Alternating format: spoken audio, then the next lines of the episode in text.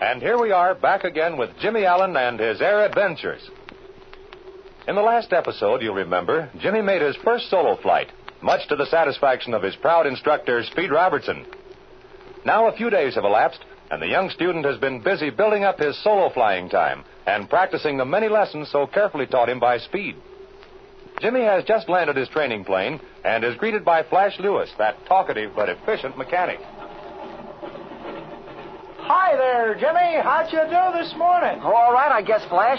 I've been practicing steep turns and wingovers. Didn't I see you making some landings out there? You sure did. How did they look? I couldn't see anything wrong with them. I made 12 altogether, and then practiced force landings over near the Parkville field. You've been going good, kid, for over a week now. How much time have you got? Well, I've got 28 hours solo, and Speed has given me two check hops. Say, ain't it about time you're getting that license of yours? I think so. She and I sure hope so, too. In fact, Speed's coming down here and checked me again this morning. He says that if my air work and landings are okay, I can apply to the CAA for my license. That's the stuff, and you'll get it, too. Say, you better shut off that engine unless you're going right back up. Yeah, Speed said he'd be down here about this time, but I don't see him, so. Well, I guess I'll cut. Say, Jim, what's become of that friend of yours, Dick Croft? Wait a minute, Flash. Wait till I get out of the ship. There we are. Now I'll stretch my legs a bit before I have to go back up with speed. Oh, yes, you asked me about Dick Croft. Well, I don't know, Flash. Have you seen him around lately? No, I ain't. And that's why I was asking you. He seemed to be a pretty nice fellow. Oh, he sure is. He was very much interested in flying, too, you know. Well, kid, he didn't just naturally take to flying like you did, and maybe got kind of discouraged or something. I know Shorty Mason was having trouble with him. Well, I didn't know that. What kind of trouble? Oh, well, it wasn't exactly trouble. I mean, he was slow. He just didn't seem to catch on to the feel of the ship and things like that. Dick used to talk to me about that. Well, at times he was very much discouraged, but gosh, I was too. Especially with Shorty Mason instructing me. I've been in this racket a long time, kid, and I'm telling you, there's some guys that just never learn to fly. They don't have the feel or balance or something. Well, I've known fellas to get 20 hours duel from their instructor and then be washed out. Oh, yeah, but I still can't believe that was Dick's trouble. In fact, Dick told me himself about ten days ago that he expected to solo most any time. That was just before we got mixed up with this major moto business. I haven't seen Dick since. I called him at his house twice, but both times he was away. Well, there's another angle to it, Jim. Hmm? What's that? Well, maybe about the time he got ready to solo, he'd lost his nerve. Oh, no, Flash, not that boy. Dick has plenty of nerve. He's no quitter, I'll tell you that. I don't know, kid, but it looks darn funny. Well, I'm sure going to find out, because I'd hate to see Dick give up his flying. Now, don't get me wrong, kid. I ain't accusing your friend of being yellow. No, I think it's something else, Flash. In fact, his sister Barbara started to tell me, but then something or other happened and she never did finish. Well, I hope it ain't nothing serious. Here comes your old buddy, Speed. He, you might ask him about it. Oh, sure. Hi there, Speed. How you feeling today? Hello, Jim. Morning, Flash. Well, you two boys look wide awake and alert. Morning, Speed. You don't look so sleepy yourself. Well, Jimmy, did you get in some time this morning? I sure did. Just landed a few minutes ago. Well, the old crate seems to be all in one piece. You must have got it up and down all right. Say, Speed, um, Flash and I were just talking about Dick Croft. He seems to have given up learning to fly. Oh, that's too bad. What was the reason? Well, Flash seems to think he might have lost his nerve. Well, of course, I don't know Croft very well, but I doubt very much if he has a wind up. The wind up? What do you mean? Oh, that's an old RAF expression. They used to say that when a man lost his nerve, he had wind up. Well, I sure can't believe that about Dick. No, I think Flash is mistaken. Flash, step on the starter while I tell Jimmy what I want him to do. Righto, Speed. Jim, how much solo time do you have now? 28 hours and 10 minutes. Oh, you got it right down to the minute, huh? Are you sure there wasn't about 25 seconds you've forgotten about? Oh, no, I don't count the seconds. That's fair enough, kid. A good pilot always keeps his log right up to date. Now, Jimmy, I want you to know you're entering a very dangerous stage of flying. Dangerous? Well, I didn't think I was doing anything. that- No, no, no. I mean this. The average student pilot, once he's gone solo and built up 25 or 30 hours, begins to gain confidence. He begins to think he's pretty hot. That's just the time that he gets into trouble. He becomes overconfident. He thinks that he's learned all about all there is to know in his business. The next thing, something happens to him and he's in bad trouble. But I've been very careful. I hope you have, but just remember what I'm telling you. You're just learning to fly. There are a world of things that you still don't know about. The only way you'll learn is by actual experience. That's what I'm trying to get. Well, you'll get the experience all right, but let it come naturally by building up time. There's a lot of things you have to know. Now, for instance, you've got to learn how to fly across country, how to navigate, how to land and take off under all conditions of weather and in all kinds of fields. You've got to learn what weather is safe for you to fly in and what weather is dangerous.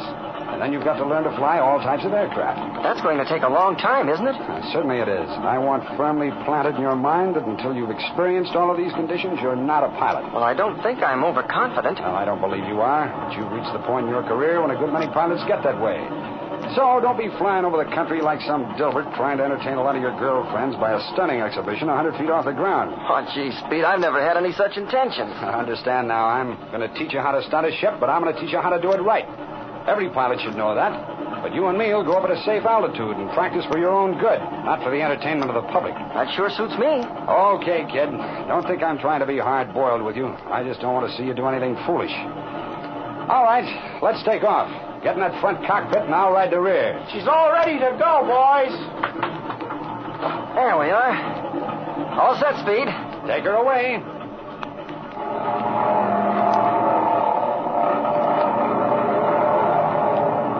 Head her right down that runway.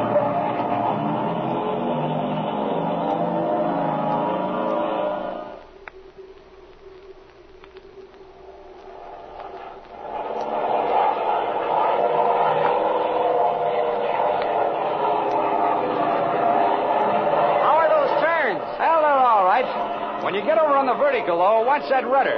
You're inclined to let your nose get down too far. Let me try another one. All right, go ahead.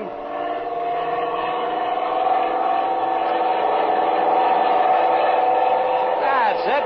Get away over. Ah, uh now watch that nose. It's getting down a little. There, that's the way. A little top rudder will do it every time. Atta boy. All right, roll out of it. Now, Ah, that was a good one. Shall I try a steep wing over? Go ahead, do one to the right. Now, you know how they're done. That's it, way up with that nose. Kick your rudder. Now, we're over. Ease back on that throttle now. Okay, very nice. What do you want now, Speed?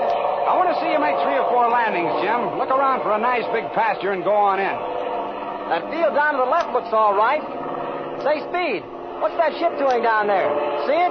In that field, way back from the road. Ah, well, I'll be darned. He must have had a forced landing. Otherwise, he wouldn't be down there, away off from everything. Yeah, there isn't even a farmhouse within a couple of miles of that field. Say, looks like an AT 11, too. Yeah, one of those twin engine seven passenger jobs.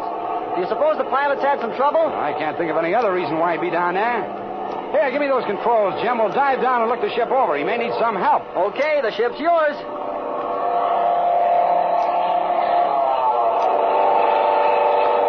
Yeah, there's some fellas down there, all right. Look at them come out of that cabin door. Yeah, they're looking up at us. Maybe they'll signal. That's a funny thing. I'm going to go around and land, Jim. When we dove over that ship, I couldn't see any markings on it. Well, some of these ex-army ships are privately owned, but I know the paint job on every one around here, and that's a strange ship.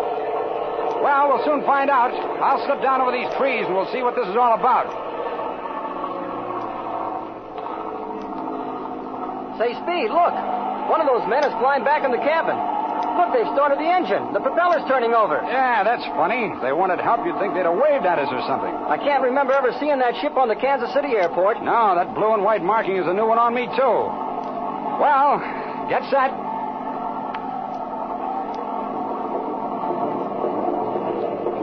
There we are. Ah, I'll taxi up on it. Hey, that pilot's revving up his engine. Looks like he's going to take off. Well, he may have engine trouble, Jim, and wants to test it again before he tells us about it. Oh, yeah, that's right, too. Well, here we are. Now, you stay in the ship, Jim, and I'll get out and see if they've had any trouble.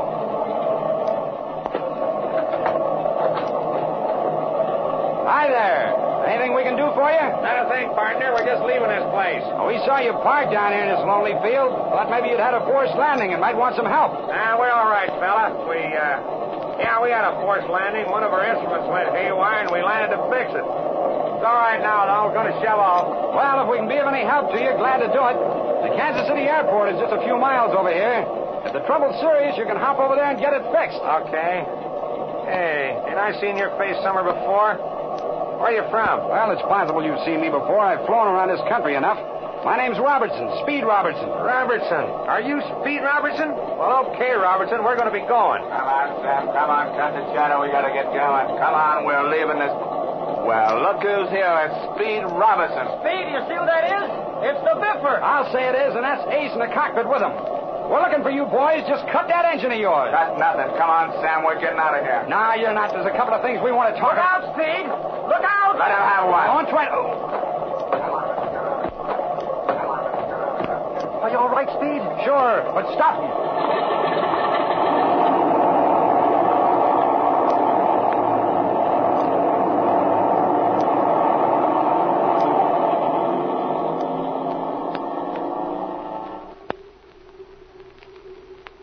What are the sinister gangsters doing on the lonely field with a strange airplane? Will Jimmy and Speed discover the reason? Listen to the next episode of the Air Adventures of Jimmy Allen.